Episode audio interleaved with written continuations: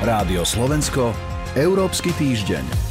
Európska únia schválila 5. balík sankcií proti Rusku. Od augusta zakáže dovoz uhlia, výrazne obmedzí lodnú aj kamionovú dopravu z Ruska. Ako je únia pripravená najmä na odstrihnutie sa od ruského uhlia? Prečo chýba stále na zozname zemný plyn? Rozoberieme v Európskom týždni s Radovanom Geistom z portálu Euraktiv. Dobrý deň. Dobrý deň. Od mikrofónu pozdravuje Soňa Weissová. Rádio Slovensko, Európsky týždeň. Na stole je teda ďalší balík, v poradí už 5. sankcií, ktoré prijala Európska únia. Uhlie je asi to najdôležitejšie. Čo ešte ďalej obsahuje? Ten zvyšok je už taký, povedal by som, štandardný. Európske prístavy sa zavrú pre ruské lode, to znamená nielen komerčné lode, lode, ktoré vlastne nejaké firmy, ale aj lode jednotlivcov. A zároveň sa obmedzí možnosť poskytovať prepravné služby pre dopravcov z Ruska a Bieloruska. Okrem toho rozširuje sa zoznam bank, ruských bank, na ktoré sú volené sankcie. Rovnako aj zoznam jednotlivcov. Zaujímavé je, že na sankčný zoznam sa dostal aj ruský oligarcha, ktorý je spoluvlastníkom veľkej firmy Strabag, ktorá pôsobí na Slovensku. Takže ešte uvidíme, čo to bude musieť znamenať. No a potom Putinové céry. Čiže je to taký akoby v niečom štandardný balík plus uhlie, ktoré navrhla Európska komisia a okolo ktorého bola nakoniec medzi členskými krajinami aj celkom dlhšia, ako sa čakalo diskusia. A práve uhlie bolo to, kde boli najväčšie spory a možno na akej osi teda najviac to iskrylo? Sporanie nebolo o tom, či uhlie prestať alebo neprestať dovážať. To embargo bolo v zásade široko podporované.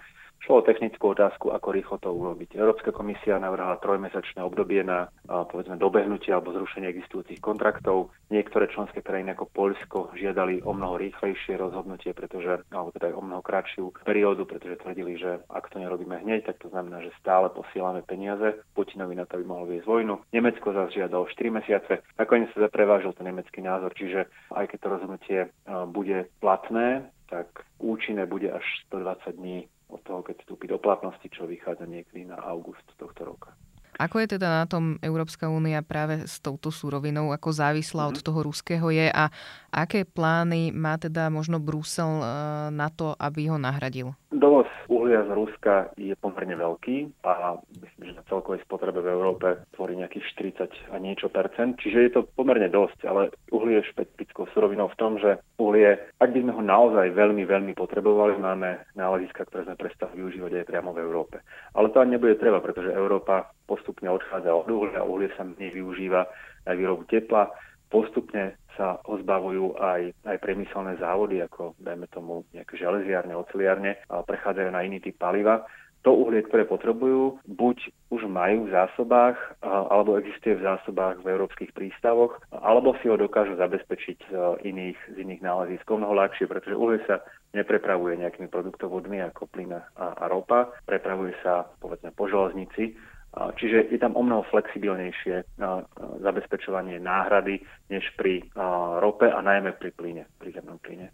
Ale teda tým pádom nie je potrebné, aby Brusel hľadal nejakým spôsobom cesty na to, aby inak dovážal? V tomto prípade to bude vec členských krajín, respektíve jednotlivých firiem, ktoré to uhlie potrebujú a buď teda nájdu alternatívu vnútri EÚ, aj keď to bude menej kvalitné uhlie, čo môže mať negatívnejšie environmentálne dôsledky, alebo nájdu alternatívu v dovoze z iných krajín, z Austrálie a podobne. Nie sú to také množstva, aby to nedokázali, ani myslím si, že v tomto prípade bude musieť Brusel hľadať nejaké špeciálne spoločné kroky. Doteraz v žiadnom z tých balíkov nebol zemný plyn. Prečo stále na týchto zoznamoch chýba? Ja si myslím, že bohužiaľ je to jedna z posledných vecí, ktorej sa zdáme, alebo ktorú zaradíme na sankcie. A naozaj už neviem povedať, čo všetko sa ešte musí stať na Ukrajine, aby vznikla aj podpora pre tento druh sankcií, to znamená embargo na ruský plyn. Ruský plyn je samozrejme hospodársky najdôležitejší z týchto troch energetických surovín. Plyn, ropa a uhlie. Je dôležitý pre Európu, zároveň je to ale aj surovina, za ktorú platíme Rusku najviac. Čiže ak by sme zastavili dovoz ruského plynu, Rusi by to najviac pocítili a zároveň Rusko by prišlo najviac peňazí, ktoré by mohlo použiť na vedenie vojny. Na rozdiel od uhlia, dokonca aj ropy, Zemný plyn sa však pri zemnom plyne sa ťažšie hľadajú alternatívy a zároveň ani tie zásoby, ktoré Európa má, nie sú také veľké vzhľadom k spotrebe, ako je to pri uhli a ako by to mohlo byť teoreticky pri rope. Čiže kombinácia toho, že je to ekonomicky veľmi nákladné odstrihnúť od ruského dovozu, najmä pre niektoré krajiny, a toho, že alternatívy sa hľadajú ťažšie, znamená, že zemného plynu z Ruska sa minimálne niektoré krajiny nevedia vzdať a môžem povedať, že najväčšími odporcami dnes sú Nemecko a vlastne najnovšie Maďarsko, kde novozvolený premiér potvrdil, že ropa aj zemný plyn sú pre neho za červenou čiarou a nikdy s nimi nebudú súhlasiť s embargom na ne.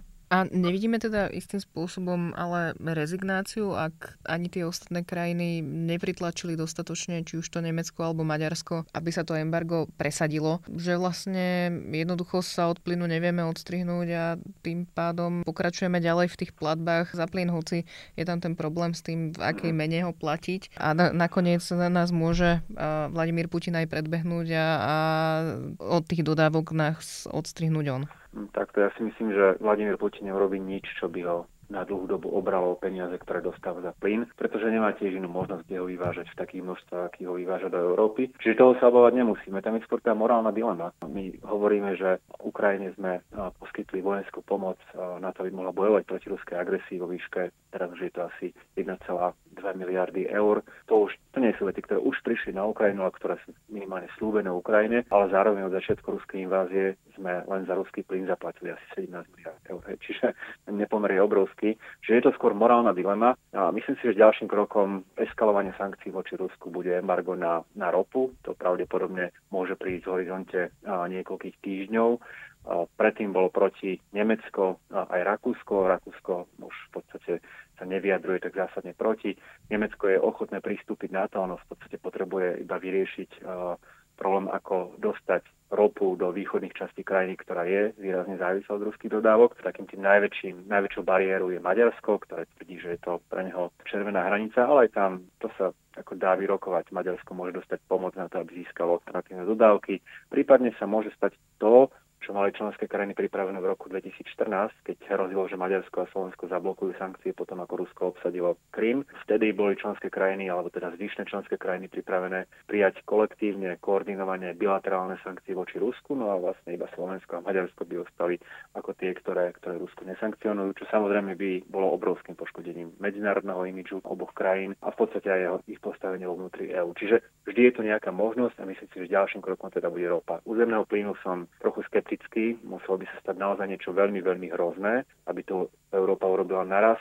Skôr pôjdeme cestou postupného, ale teda čím rýchlejšieho zbavovania sa závislosti a znižovania množstva dovezeného plynu. Uzatvára Radovan Geist z portálu Euraktiv. Ďakujem vám za rozhovor.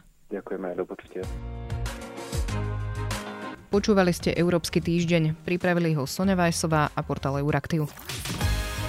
Rádio Slovensko, Európsky týždeň.